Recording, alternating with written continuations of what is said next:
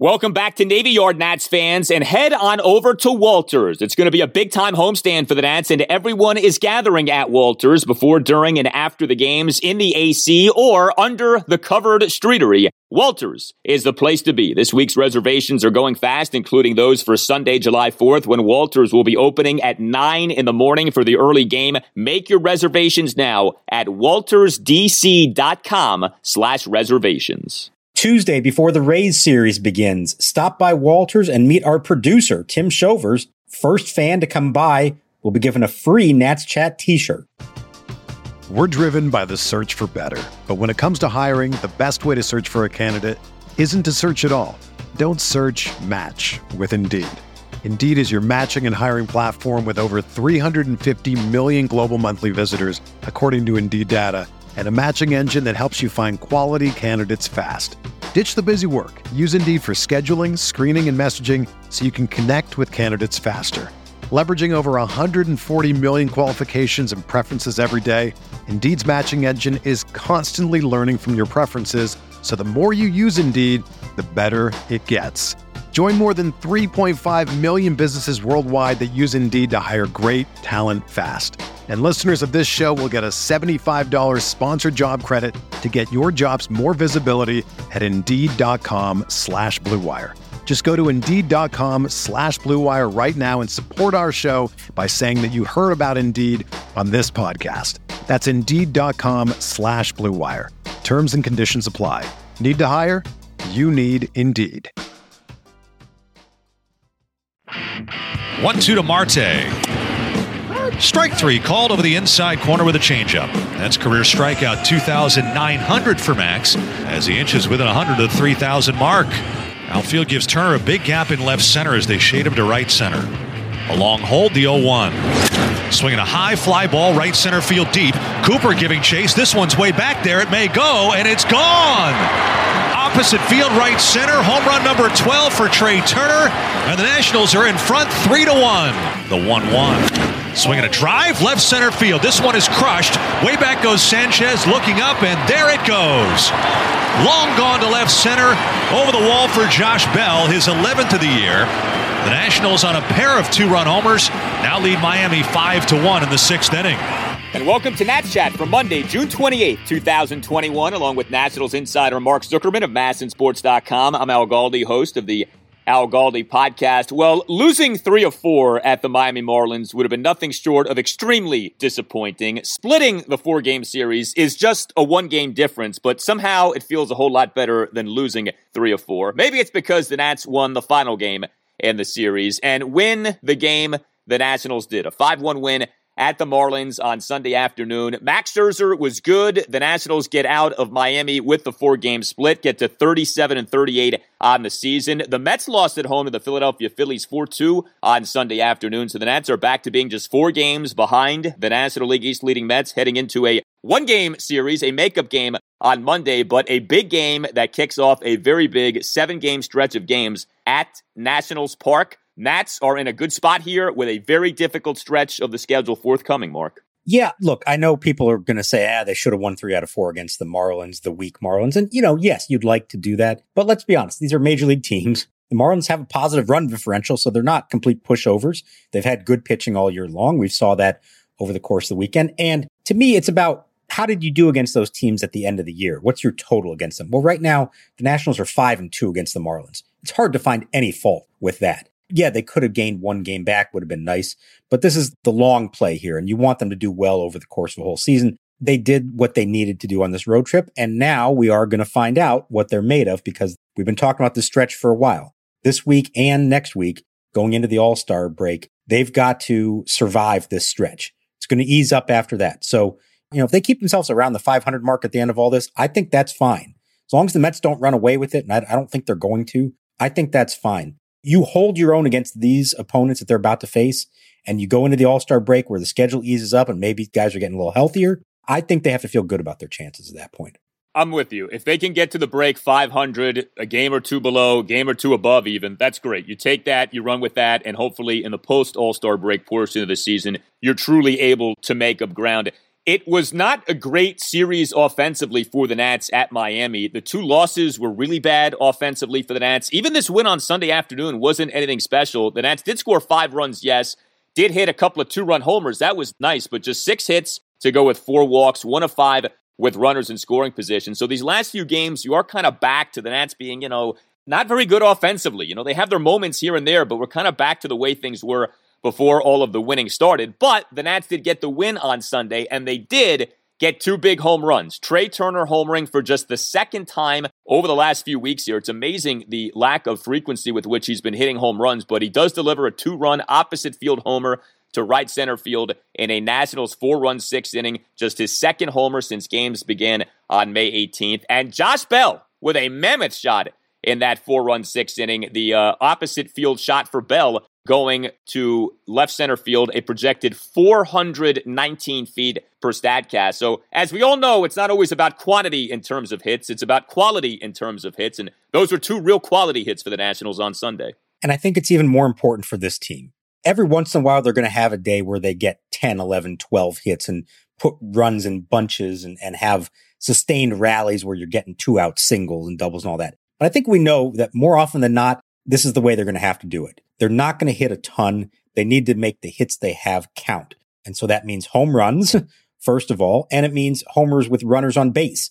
And that's what made this one nice is that they both came with a man on base. That's two two run homers, a four run rally that didn't require, you know, five, six, seven hits in a row. So that to me is nice. And here's the stat that underscores it. So this year, when they hit a home run, they're 31 and 16. That's two out of three when they hit a homer. When they don't homer, they're 6 and 22. No chance. That just says to me they're playing low scoring games. They're usually getting good pitching. And very often enough, it's that one big hit that makes a difference. And if that one hit clears the fence and scores at least one, if not multiple runs, that's your game right there. That's their path to victory. They don't score in other ways. That's as clear as can be. They've got to hit the long ball. Luckily, they've got some guys who can do that. Obviously, Kyle Schwarber, you know, we're still waiting on Juan Soto to homer again. It feels like it's been forever since he homered. Trea Turner hasn't homered very often lately, but there clearly is power within this lineup. We see it with Bell. You know, one thing with Josh Bell right now, which I do like, you know, he's still kind of up and down, but he certainly has been better over these last few weeks. And you don't get that sense of like he's an automatic out anymore. I mean, you certainly felt that early in the season. You now feel like, all right, there's another gear you want to see Josh Bell get to, but it is by no means the lost cause that it seemed to be earlier in the season. And I like the fact that, okay, he dealt with this injury scare over the last few days. You know, the right side bothering him, undergoes the MRI exam, thankfully comes back clean. He's out there the last two games of this series, gets a hit in the game on Saturday, hits a big two run homer on Sunday. So right back to getting back to being on track for the season. I think that's a good job by Josh Bell. Yeah, and look, he's not maybe not the guy who's going to go on a Schwarber like tear that just carries the team where every at bat you watch him like, man, what a great at bat. And he's just making solid contact all the time. But I think quietly he is putting together a pretty good run here. The stats are since May 13th and this is going into the game Sunday. So uh, he increased this. Since May 13th, he was hitting 297, slugging 534. His OPS was 890. That's 12th in the National League.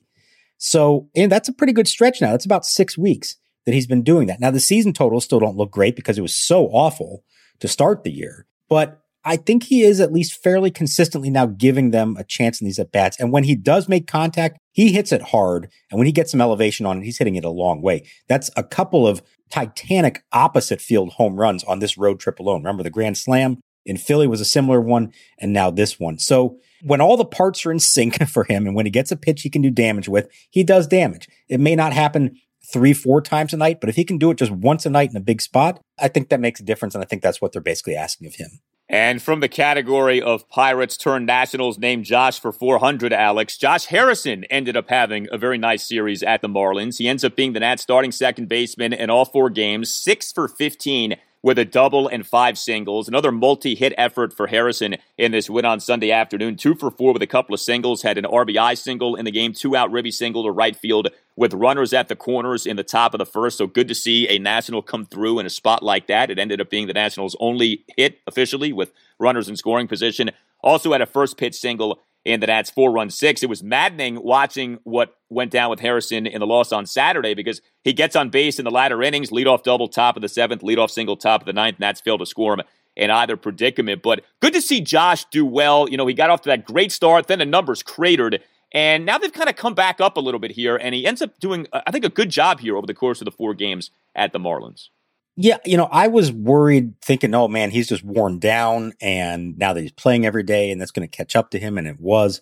But he's still playing pretty much every day and he's back to producing somewhat. He's figured out a way to make it work. And what I liked here is on a day when he had to hit fifth, and I think that's somewhat a reflection of his performing better here lately, but also reflection of just who was in the lineup for this game. You know, Gomes was sitting. We're not going to put see Castro at the fifth spot again, not for a while. Avila was playing for Gomes and Robles, we know wasn't going to be up there. So it was almost like by default that Harrison had to be the number five hitter. Well, that meant he came up with two outs and a runner in scoring position in the first, and he delivered. He didn't have to hit the ball out of the park. Good solid single to left, drive him in, get the job done. And then he came up again in the sixth after the home runs, but he kept the rally going with a single, and, and they almost had a chance to add even more at that point. So look, Josh Harrison should not be hitting fifth for you consistently. I think we all agree that's not a good sign. But on the days when maybe he needs to, at least he is contributing there. And I think he is showing that he can be a productive hitter when playing every day. I still feel like in the long run, they would be better off if they had somebody to give him a breather more often, somebody other than Jordy Mercer. Maybe that will happen come the trade deadline. But Josh Harrison's a good, solid player. Let's not kid ourselves. He is going to help your team win. I just think they've had to ask more of him than they ideally wanted to ask of him this year. Oh, yeah. No, he should have never been put in this spot. But as we've discussed, the failure of Carter Kieboom has had a domino effect. And one of the effects has been Josh Harrison playing a ton so far this year. And, you know, all things considered, he's not been that bad, but you know, he's not for the long term someone you want out there game in, game out over the course of the 162. You mentioned Kyle Schwarber. He did not homer for a second consecutive game. I don't know what's wrong with the guy. He hasn't hit a homer in two games here. But Kyle Schwarber on Sunday, 0 for 3 with a walk. He had a leadoff four pitch walk, and the Nats four run six. He also, though, had some kind of Kavorka going on where his first two plate appearances resulted in Marlins errors. Marlins were sloppy defensively in this series. That was one thing that stood out watching them. Pristine, they are not when it comes to catching the baseball. But Schwarber was able to get on base a few times via the error, so it was interesting seeing that. And, you know, I reference Juan Soto. We've had this Juan Soto conversation about 4 million times. You know, I guess maybe we make it 4 million and one. He ends up doing some good things in this series. He has three RBI doubles over the course of the series. He also had a single. He worked a couple of walks in this game on Sunday afternoon. He had a single and a walk, but not any home runs. Juan Soto has not hit a home run since June 9th. I mean, I know doubles are extra base hits. It's better than just a bunch of singles, which is for the most part we saw during that 11 game homestand. But geez, man, both Turner and Soto have barely hit any homers these last few weeks. We can complain about different things with the Nats, but you can also flip it and say it's a borderline miracle the Nats are where they are. Like, you know, something like Stephen Strasburg having barely pitched this year, but Soto and Turner and neither guy really hitting homers lately. And it's not like, especially in Soto's case, it's not like he's coming close. It's not like there's these balls off the bat. You jump up and go, ooh, and then it lands at the warning track or something like that. No, he's not even doing that. It's line drives, ground balls. It's opposite field. You know, it may just be this is what they're going to have to do for a while. You want to believe it's going to happen here at some point. I feel like it's just going to take one or two, and next thing you know, he takes off. But that has not been there for him at all this year. I mean, it sounds crazy to say, but from a power standpoint, at least over the last month, he and Victor Robles are basically the same guy. You know, and that's, that's an indictment of both, but it's really an indictment of one. Now, to his credit, he's getting on base. He's drawing his walks. He is singling the opposite field. he's doing all those things. So he has not been completely unproductive. He's just not being productive in the way that we have become used to him being productive. They've been able to get through this because of Schwarber out of his mind, because Bell has started to hit again. But I do believe at some point here, Turner and Soto are going to have to lead the way for them offensively. They are the two best hitters in the lineup, no question. And the other guys are going to get cold again at some point. Here's something that's a stunner. I mean, what you just said is stunning enough that Soto and Robles are in the same spot here. Josh Bell is slugging appreciably higher than Juan Soto is this season. Raise your hand if you would have expected that. Josh Bell now is slugging 444 on the year. Juan Soto is slugging 426. I mean, just to crystallize, the lack of power that's been on display with Soto. And, you know, we do see this sometimes. Sometimes really good players have down seasons or quirky seasons. Because, like you said, it's not like Soto's been a mess at the plate. He's getting on base a ton. He's worked a bunch of walks. He deserves credit for those things. He's also played a very good right field. You know, that should not go unnoticed. He took a step back defensively last season and left. He's done a really nice job overall in right, but the lack of power stands out big time with Juan Soto. Speaking of lack of power, I mentioned this on the installment of the podcast for the Saturday loss. I do want to get your take on it. Ryan Zimmerman has really come back down to earth here. He ends up starting games one and two in this series, serves as a pinch hitter in games three and four. He had a first pitch ground out for the third out in the top of the ninth inning. Ryan Zimmerman's slugging percentage for the season has fallen by 101 points since the start of games on June 11th. His slugging has gone from 590 to 489. And you can't sit here and say, well, like he's been overused or anything like that. This is not a Josh Bell situation like Zim. Davey has been very good to Zim in terms of not overusing him. You could argue at times maybe Zim has been underutilized. But geez, like the thing he had been doing really well, hit for power, because his on base has never been that great this season. But the hitting for power really seems to have disappeared here for Zimmerman. Yeah. And look, having watched him his whole career, I can't say I'm shocked. He is a streaky hitter. He always has been. Now, he was on an incredible run there to start the year, and you wanted to believe he can keep this up. And there have been a couple of seasons, I think 2017 was the most recent one, where he was really able to sustain it over the long haul. But generally speaking, he's a guy who's going to get really hot for six weeks and carry a lineup and then probably get pretty cold for another six weeks. And that seems to be the stretch he's in right now. So good thing that Bell is performing and that they haven't found themselves in the spot where Zim does have to play a lot. And good thing that that Bell injury from earlier in the week turned out not to be anything because we were a little worried there. He was going to miss some time. And all of a sudden, well, man, what happens if Zim has to play every day for two weeks? Is he going to hold up through that? So, you know, good all around there. I would expect some point here this summer, it's going to flip. Zim's going to go through one of those hot streaks again, and they're going to ride it as long as they can. But that's not really who he is in his career is a consistent day in and day out, good quality at bats all season long. So I'm not terribly surprised. Real quick back to uh, Soto because I'm looking up the numbers here. So he's now on base 399. That's close to his average for his career, 413. I mean, 399 on base is nothing to sleep on. That's really good. But the slugging at 426, that's down. Last year was 695, which was insane, of course. That's Barry Bonds territory. But for his career, 535. So he's down more than 100 points slugging against his career average. And it's just hard to see how that stays that way. Or if it does, that's not just a down year. That's something weird happened this year. And that's where I do wonder in the back of my mind, is his shoulder actually an issue here? And he's not telling us or not telling them.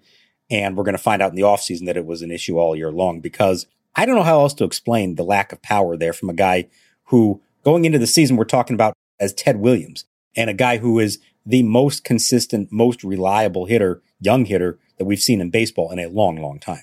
You hope in a weird way that it is the shoulder because if yeah. you don't have the shoulder as an excuse, then it's like, well, then what exactly is it here? I mean, he's great. No one's going to say that he's not great. So it's got to be something is hurting him physically. Otherwise, doesn't really make sense that the power would have evaporated the way it has, at least so far this season. One more item on Nationals position players. I have saved the best for last. So you called it Victor Robles back to the number nine spot. Maybe Davey Martinez, as a loyal listener of the Nats Chat podcast, wasn't even thinking it until you said it. I'm going to go ahead and just think that that's what ended up happening. But O Robles was back there in that familiar nine hole with the starting pitcher Max Scherzer in the eight spot. Now, I know Davey did explain the reasoning behind this pregame. What did Davey have to say? Well, I think Davey and I may have the Kavorka going. If he's not listening to the podcast, we have a little sync, you know, Jedi mind link going on between us. It occurred to me the other night as we were talking about Schwarber, the power streak from the leadoff spot. Boy, it'd be nice to have him come up with somebody on base every once in a while. So maybe it's time to put Robles back in the nine spot. What it started with was Davey thinking that he'd get maybe more pitches to hit in the nine spot because when you hit eighth and the pitcher's behind you, everybody says that's the hardest spot to hit in baseball. Number eight hitter in the National League because nobody's going to give you anything, not with the pitcher on deck. So by hitting him ninth, maybe you see a little bit more. You know you have the threat of Schwarber behind him. So I think it started with that. And then also what I was suggesting is that maybe if he can get on base, then Schwarber can bat with some runners on base, and all of a sudden those solo homers turn into two run homers. Well, he reached base twice in this game, although he then got caught stealing once and uh, he got hit by the pitch and had to come out of the game when it hit his back knee. And I got to tell you, he wasn't moving around real well. X-rays were negative. They're calling just a contusion. I would not be surprised if he needs a day or two to recover from that one. You know, I don't know what the answer is here. I think they're trying everything they can to get a guy who just is not having good offensive season, getting him going. I don't know that hitting ninth is the answer, but at some point you got to say it's not working from the eight spot. Let's try something different here because while he has drawn his walks and got hit by pitch and he's getting on base at a decent clip, he's just not hitting at all, even when he gets pitches over the plate. And he got in his first at bat of this game, second inning, the long at bat that he struck out on. He got five pitches in the strike zone, Al. He took two of them for strikes and he fouled three of them off. I think that tells you everything you know right there. Even when he gets pitches, he's just not putting them into play with any authority at all this year. And I don't know why that's happened. No, he's not. I mean, I would suggest he's struggling not because where he's hitting in the lineup. He's struggling because he's struggling. He's not a very good hitter, and hopefully that changes as his career goes on. I mean, to your point, he's been brutal. In this series, he ends up going 0 for 7 with three walks in the hit by pitch. He's got a 223 batting average, a 344 on base, which, as we've noted, is good, but a slugging percentage of 304, which is just atrocious. I'm not going to rant again on batting the pitcher eighth. To me, it's a failure of a strategy. It lowers your run expectancy. I would just ask two questions. If it's so the right thing to do, why doesn't Davey do it every game? Why does he do it for a few games, then not do it, then go back to doing it, then not do it for two weeks? If it's so obviously the smart and right thing to do, why doesn't he do it every game? And the other thing is, if it's so obviously the right thing to do, why doesn't a team like the Dodgers ever do it? And I don't mean like the Dodgers rarely do it. I mean, the Dodgers never do this. They never bat the pitcher eighth. It's not the way to go. I'm sure Davey has his reasons. I think Davey's a very good manager, okay? Just because we disagree on some things doesn't mean that I think the guy's terrible. But this to me, I don't understand it. And listen, man, okay, to anyone who watched this game on Sunday, Alex Avila gets intentionally walked with one out in the four run six inning. Marlins put Avila on base to get to Max Scherzer, who's batting in that number eight spot. Scherzer comes up with runners at the corners, hits into what? A 4 6 3 double play for the second and third outs. A total buzzkill to the inning. And I know it was close and Max hustled down the line, and that's great, but he still hit into a double play. Like, if you want to go anecdotally with batting the pitcher eighth and how that can hurt you, that right there is how batting the pitcher eighth can hurt you. You're 100% right in all that. Now, here's what I'll also say if Robles is batting in that spot, are you really trusting him to come through in that situation? Probably not. no, but I, I, trust him more than the pitcher. I get what you're saying. Look, I'm not trying to say that I think this is a sound strategy. And I think in private, Davey would tell you that he doesn't really believe in this, but that this is a desperation move to try to do something for a member of their starting lineup who just doesn't hit. I mean, if Victor Robles was doing what he was supposed to be doing, he'd be hitting leadoff for them. I think we know that's what they thought they were going to do this year, and he just has not earned it. Now, they gave up on it quickly, but ever since then, he's done nothing to tell them that he deserves another crack at it, unfortunately. And so I think it's a move of desperation. And honestly, David kind of hinted at this after the game as well. He was talking about Robles.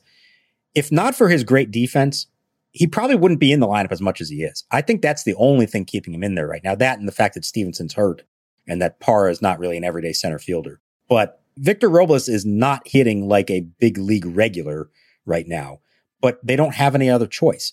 And so I think Davey has to just f- try to find whatever method he can to get him going. Maybe like Schwarber hitting leadoff doesn't make a whole lot of sense, but if it works, then you stick with it and, and somehow it's got good karma going. Well, maybe hitting ninth will do something for Victor. Yeah, here's my hope for Victor Robles is that he can be Byron Buxton. Byron Buxton was a highly touted prospect for the Minnesota Twins. For years was excellent defensively and wretched offensively. And then all of a sudden, the last few years, out of nowhere, he's blossomed offensively. And I'm not saying that that's a realistic path because usually you kind of are what you are three, four years into your career.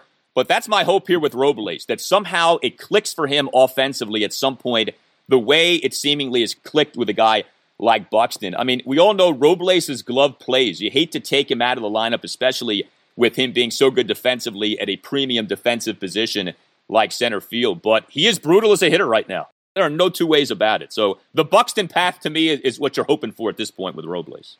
You hope so. Yeah. They talked about him as an Andrew McCutchen yep. type of player when he first came up. Well, that's not happening. If it is happening, it's going to happen way down the road. But again, he's 24 years old we've been spoiled here by young players who've been sensational right off the bat. And I think it would be a mistake to give up on him at this point. And like we said, they don't really have an alternative anyways. So keep getting great defense out of him. Hope he can reach base with those walks and hit by pitches, doesn't injure himself in the process, and get by with him as your number eight or number nine hitter. We're driven by the search for better. But when it comes to hiring, the best way to search for a candidate isn't to search at all. Don't search match with Indeed. Indeed is your matching and hiring platform with over 350 million global monthly visitors, according to Indeed data, and a matching engine that helps you find quality candidates fast. Ditch the busy work. Use Indeed for scheduling, screening, and messaging so you can connect with candidates faster. Leveraging over 140 million qualifications and preferences every day, Indeed's matching engine is constantly learning from your preferences, so the more you use Indeed, the better it gets.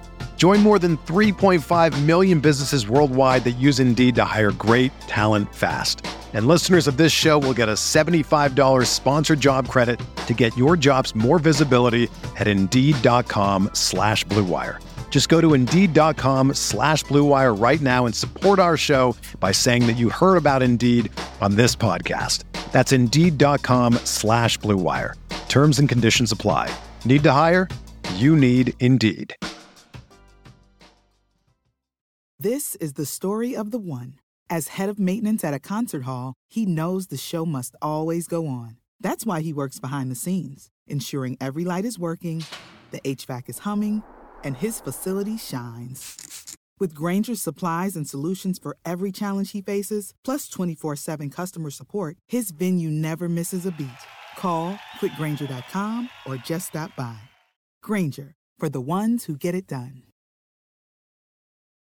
Hey guys, Al Galdi here to tell you about FanDuel. It's great to be in the midst of baseball season. Nothing like watching a game. Great weather, cold drink, and a little action on FanDuel Sportsbook. If you have never bet on baseball before, now is the perfect time to give that a shot. FanDuel is letting new users swing for the fences risk free as you'll get up to $1,000 back if your first bet doesn't win. And once you have an account, you can get up to $25 back each day if your same game parlay bet falls one leg short. This way you can combine multiple baseball bets for an even bigger win all season long. There's a reason that FanDuel Sportsbook is America's number one sportsbook. The app is simple to use. It's got great odds on all different betting markets, unique fun bet types like same game parlay and always on promotions to let you get more action out of every game day. And when you win, FanDuel will pay you your winnings in as little as 24 hours. Just download the FanDuel Sportsbook app and sign up with promo code CHAT to get in on the action. That's FanDuel Sportsbook Promo code chat and games on Monday evening include Philadelphia at Cincinnati at 640. Starting for the Reds, Wade Miley, who has an ERA of 285 on the season. Cincy is feisty. Phillies are going with Spencer Howard, who has a 559 ERA so far this year. The Reds are the play. 21 plus and present Colorado, Iowa, Illinois, Indiana, Michigan, New Jersey, Pennsylvania, Tennessee, or West Virginia. First on my real money wager only for risk free bet. Refund issued as non withdrawable site. Credit that expires in seven days. Restrictions apply. See terms at sportsbook.fanduel.com. Gambling problem? Call 1 800 522 4700 in Colorado, 1 800 bets off in Iowa, 1 800 9 with it Indiana, 1 800 270 7117 for confidential help in Michigan, 100 Gambler, New Jersey, Pennsylvania, Illinois, Virginia, Tennessee, 1 800 889 9789, or in West Virginia, visit www.1800Gambler.net. The ninth pitch to Berti. Swing and a miss. He got him on a high fastball. Max with a fist punch and Berti with a bat slam in the dirt. And Scherzer survives the two walks and gets strikeout number seven. Well, we mentioned Max Scherzer hitting into the double play. He was batting in the eighth spot. He was the national starting pitcher in Sunday's 5 1 victory at the Miami Marlins. And Max was good for a second consecutive outing in his return from the 10 day injured list from the groin inflammation. Although, for a second straight outing, he was pitch inefficient, at least by Max Scherzer standards. So he allows one run in six innings. You like that. He records seven strikeouts. You like that. Gives up five hits, two walks into hit by pitch on 102 pitches and ends up getting pulled after six innings. The five hits were a triple, a double, and three singles. He gave up a run in the bottom of the first, as in each of the final three games of the series, the Nats had trouble getting out of first innings unscathed. But Max giving up the run in the bottom of the first on a leadoff triple by Jazz Chisholm Jr., who led off the game for the Marlins offensively with a triple for a second straight game. Then came a one out ribby double by Jesus Aguilar. And then Max was good after that, but he did throw some pitches, did put some guys on base. Scoreless bottom of the second gave up a leadoff hit by pitch to Jesus Sanchez and a one out single to Jon Berti. Scoreless bottom of the fourth, Max gave up back to back two out singles to Jorge Alfaro and Jon Berti. Berti, by the way, was all over the place in this series, also had a stolen base in that inning. And then scoreless bottom of the sixth, Max issued a leadoff five pitch walk at Garrett Cooper and then a one out five pitch walk of Jesus Sanchez. Though Max did then do the thing that you've noted many times, kind of a staple of good Max Scherzer outings, right? Ending on a high note, struck out Jorge Alfaro on five pitches, and then struck out Jon Berti on nine pitches. What did you make of Max Scherzer's game on Sunday? So I feel like this was, in a lot of ways, a sort of classic Max Scherzer start. And when I say that, I don't necessarily mean the classic elite dominant Max Scherzer start, but the classic run of the mill Max Scherzer start, which is he has a couple innings that take a little while. Pitch count gets up, they're fouling a lot of pitches off, drives the pitch count up, and, and so you get to the sixth and you realize this is going to have to be it for him, and he's not going to go seven or eight, even though he only gave up the one run. But the key is he only gives up the one run. So even when he's not 100% totally dominant, not a huge strikeout total, he wasn't even walking batters until that last inning, but just off enough.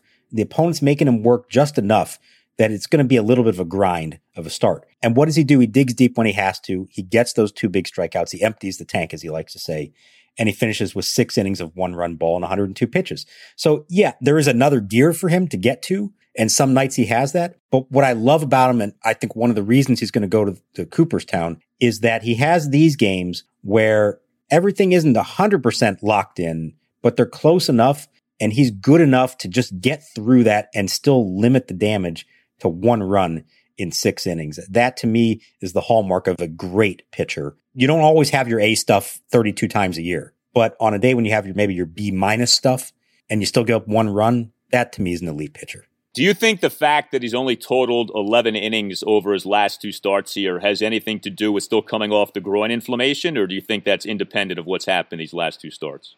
I think it was just the pitch counts. You know, he was high in that last start against the Phillies too. No, I, I, mean, I think they'd let him go. No, that's what I mean. That he's pitch inefficient because the groin is still bothering him. Oh, oh, oh. Um, I mean, well, no, honestly, I think the bigger issue is that he's probably not have as good grip of the ball as he's used to. Oh, really? that's a whole, and that's a whole, that's a whole different issue. And he brought it up again. He was asked about it after the game and he wouldn't really take the bait this time. He said, you know, I said enough last time, but he acknowledged that for everyone, that the ball it's been tougher to grip it. He described it like a cue ball, said everyone knows it, but says, hey, these are the rules we all have to pitch under right now. So you just got to deal with it. I feel like there's a handful of pitches a game that not quite as crisp coming out of his hand. I think his misses have been a little more dramatic, but he's got to deal with it. Everyone's going to have to deal with it. Obviously, the results have been fine, so it's not impacting him that much. But I think that probably has something to do with it more than the groin. But also, even the last couple years, he'll have these starts where he goes five or six and the pitch counts up in the 90s or 100s. So it's not totally out of the ordinary for him, I don't think.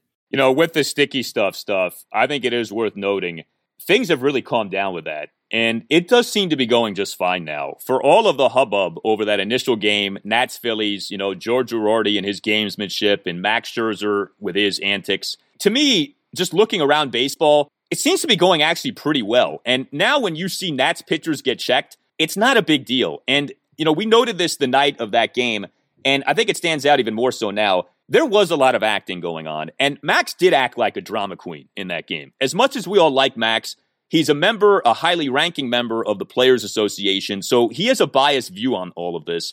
And he put on a show and he pitched a fit that night. But the truth is, it's not nearly as big of a deal as I think he made it out to be and as some others made it out to be. That doesn't mean that MLB is right to have done this the way that MLB did it. But I think that is worth noting here. Game day in and game day out passes, it's really not that big of a drama, all these pitchers getting checked for the sticky stuff. Yes. Like we said that night, he knew what he was doing. There was some performance involved in that, not just on the mound, but as he was walking off the mound. Even before we ever got to the Joe Girardi stuff, I absolutely think that Max was trying to make a point and was going to do it in a very dramatic way. And you saw in this game, at least the clips I was able to see, he did like still do the TSA extra check move where he just stood there with his arms out, eyes kind of rolled a little bit, but he didn't make that big a deal out of it. And certainly nobody else did either. This is the way it's going to be now. This is the rule. They're going to deal with it. Now, a Mariners pitcher got ejected. And we might have an issue going on here with Hector Santiago as the sticky stuff police has pulled him over a routine inspection and three umpires, including our home plate umpire, looking at Santiago's glove more in depth than Scott Servais is out there. Now, all four umpires are there to inspect the glove. That'll be fascinating to see. And is it really possible that somebody, in spite of all this scrutiny, is still going to attempt to do it? That's pretty crazy in my mind that you'd have to be pretty stupid to try that. We'll see whatever the investigation turns up. But no, this is the way it's going to be now. And Max knows it. I think he still wishes they were allowing something to be used for grip and that maybe would help a little bit. But I also think it's not like we're seeing some kind of huge offensive explosion. It's not like we're seeing tons of hitters get hit by pitches that are all over the place. So maybe it's not quite as big a deal as he was making it out to be. No, one thing we know baseball players love to complain. They love to complain about everything. And I think this is another instance of that. Was good to see the Nationals bullpen do well for a second straight game. You had some leakiness with the pen over games one and two in this series, but much better job over the final two games of the series. The Nats get some good stuff here in this win on Sunday. Tanner Rainey, a scoreless bottom of the seventh. Austin Voth, a scoreless bottom of the eighth. And Brad Hand continues to roll, man. He looks so good right now. Perfect bottom of the ninth inning. Brad Hand now two earned runs in 16 and two thirds innings over his last 16 appearances. So a great job by those guys, especially Hand. And it looks like the pen will be needed for this next Nationals game because we had surprising Nats news on Sunday. Eric Fedde to the 10 day injured list as the dark cloud that perpetually hovers over our guy Fedde remains. He, he's perfectly fine. And then he wakes up on Thursday with a left oblique strain, and now he's on the 10 day injured list. I think it's the story I wrote about him, the interview I did with him before it's unbelievable. the start in Philly. I don't know. This is so bizarre. You know, in this job, you try to stay impartial and, and you, you don't root for individuals, but I genuinely feel bad for the guy. you know, I, I, like him personally. He's always been a nice guy. He's always handled interviews well, but I feel for him. You're having finally this breakthrough season. And it's like whatever can go wrong is going wrong for him. He gets COVID despite being vaccinated. Now he wakes up. He said he didn't feel anything in, in that start. It wasn't until the next morning that he woke up and he said his side was bothering him. And so a couple days later, when it didn't go away, they take an MRI and, oh, by the way, you have an oblique strain, a pitcher. How did that happen? Only to Eric Fedde. And now, look, here's the thing. I know they're calling it minor, and maybe it is, and you hope that's the case, but these things do take a little time. Like you can't be throwing while you're shut down from this because you can't risk anything else happening. So he's out for a little while for that. Then you start throwing again. Now, Davey likened it to the Wander Suero oblique in April and called even less than that. He said Suero was a grade one, and this is something you know lower than that. Suero missed 20 games, and he's a reliever, so he didn't need to go on a long rehab assignment, anything like that. In Fedde's case, so you got to sit out until you're cleared to throw again. Then you start throwing again. Then you got to build your arm up again. Then you got to face hitters again. Then you got to get back to being a starter again. It could be three, four weeks before we see the guy again. And it's just unbelievable that this keeps happening to him. It's terrible. I mean, I was half expecting when I saw Fedde was on the IL to see that he got COVID again. You know, just, just that's just the way. Hey, look, Evgeny Kuznetsov on the Capitals got COVID twice, so who's to say Fedde wouldn't get it? Although I think Kuznets, Kuznetsov may have contributed to himself getting COVID, but that's another story. But yeah, man, it stinks for Eric Fedde. You hate to see this, and more to the point, I mean, Stephen Strasburg is still nowhere near ready to come back. I know he's taking steps toward that, but we're not anticipating him being back for at least another few weeks. So what now with the rotation here? I mean, I guess it's what it's going to be a bullpen game on Monday against the Mets. Yeah, a bullpen game, but I think my fingers are crossed that we're going to get a little Paolo Espino start out of that. Maybe a combo Paolo and then Jefry Rodriguez piggybacking him, something like that potentially. Technically, they are relievers, so that's a bullpen game, but they're not going to call someone up. It doesn't sound like they don't really have anyone at this point at AAA who's like knocking on the door, ready to be called up. And I know where you're going to go here. They're not calling up Cade Cavalli. Ah! Deep down, Al, who would you rather see pitching this game against the Mets? Cade Cavalli or Paolo Espino? I know what your answer is. Well, Paolo, of course. But you know, it's unfair to compare Cavalli to Paolo. I mean, it's like you're going to compare Cavalli right, to Walter Johnson. Right. Like, no. But we're getting closer. Now, let me ask you this: Do you think this becomes a routine that Paolo essentially becomes a member of the rotation, and not that he's asked to go eight innings, start in, start out, but that they start doing this every fifth game? Paolo at least starts the game. Well, if he's still effective as he has been, then yeah, he's probably the closest to being stretched out. I don't think they want Austin Voth to be starting at this point. He's kind of proven pretty effective here as a reliever. And on top of that, given what happened to him the last time he tried to bat in Philly and he gets hit with a pitch and breaks his nose, I think they want to avoid any at bats for him at all. So even if his arm was stretched out, I don't think they want to put him in that position again. So it's really Espino or Jefry Rodriguez. And Jefry, while the stuff is there, you just don't know what you're going to get from him on any given night. Whereas Paolo, you know what you're going to get. And so far it's been very effective. So I think as long as he's effective like that, it's probably his spot until Eric Fedde or Stephen Strasburg comes back. We do need to make this point, all right? And we love Paolo Espino, but what does it say about their lack of organizational pitching depth that this is what they have to turn to? That they don't have anyone else to call up. That it's Espino and Jefry Rodriguez. Like, that's it. That's scary, man. That's frightening. What if somebody else, God forbid, gets hurt? What if Lester gets hurt? Or, God forbid, Max gets hurt? What are they going to do at that point? I mean, I don't know. Is Paolo going to start twice every five days? Like, I don't think you can do that. Although, if anyone could do it, he could do it. But it's like, they really have no pitching depth. It's incredible when you think about it. Yeah, it's not good. And I think we knew all along that they really couldn't afford any of the big guys to be out for a long time. And they've managed to do this with Strasburg out. And they've managed to do that because of Fedde and Ross holding their own in those spots. But as soon as somebody else goes down, like is the case here, they're completely exposed from a depth standpoint. So you hope Fedde doesn't have to miss much time and that Paolo can get the job done in the interim. And hey, look, Strasburg threw off a mound on Sunday, 25 pitches, it's a baby step, but it is a step. It's an important one. So he's getting closer. They're still going to slow play this. They're not rushing him back for any reason. But boy, at a time when they're facing their toughest stretch of the season from a schedule standpoint, and there's no off days, so you can't get around, you know, say, oh, right. we just use four starters because the off day. No, they need five for the next two weeks to get into the All Star break. And this is the position that they're now in. Well, if it's raining anytime soon and there's lightning in the air and Eric Fedde is nearby, don't stand next to Eric Fedde because God help us, you know where the lightning's going. It's unreal what has happened with him. Uh, get well soon, man. I just I hate to see that with him in the season that he had been having. Oh, by the way, so the oblique was not bothering him in his last start because he struggled in his last start, but that's not the reason he struggled, or is it? That's what Davey is saying, is that Fedde told him he didn't feel anything until the next morning, that it did not affect him, and that he didn't do it swinging either. Often, you know, that's more of a swinging injury right. than a pitching injury, but he's claiming not. He thinks maybe he slept funny. I don't know. To strain an oblique muscle, that seems pretty strange to me. But if anyone could do it, it's Eric Fedde.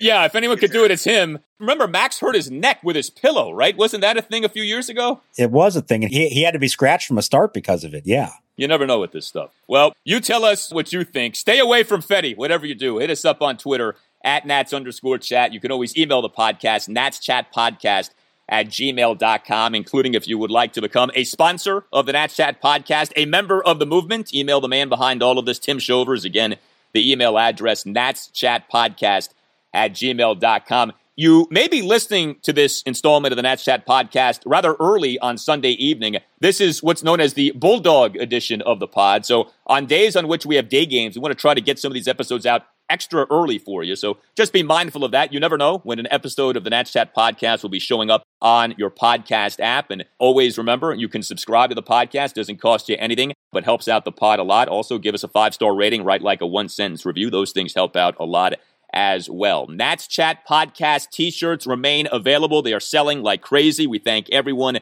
for buying those shirts that you have purchased. If you want to get yours, you can go to the website natschatpodcast.square.site. All Nationals radio highlights on Nats Chat are courtesy of 1067 The Fan. For Mark Zuckerman, I'm Al Galdi. We'll talk to you next time on the Nats Chat podcast. And now hand ready, kicks and delivers. Fastball swing and a foul tip held by Avila for strike three. And a curly W is in the books in Miami. A very quick one, two, three inning out of the bullpen for Brad Hand as he retires the Marlins on 10 pitches and helps the Nationals split the series with the Marlins.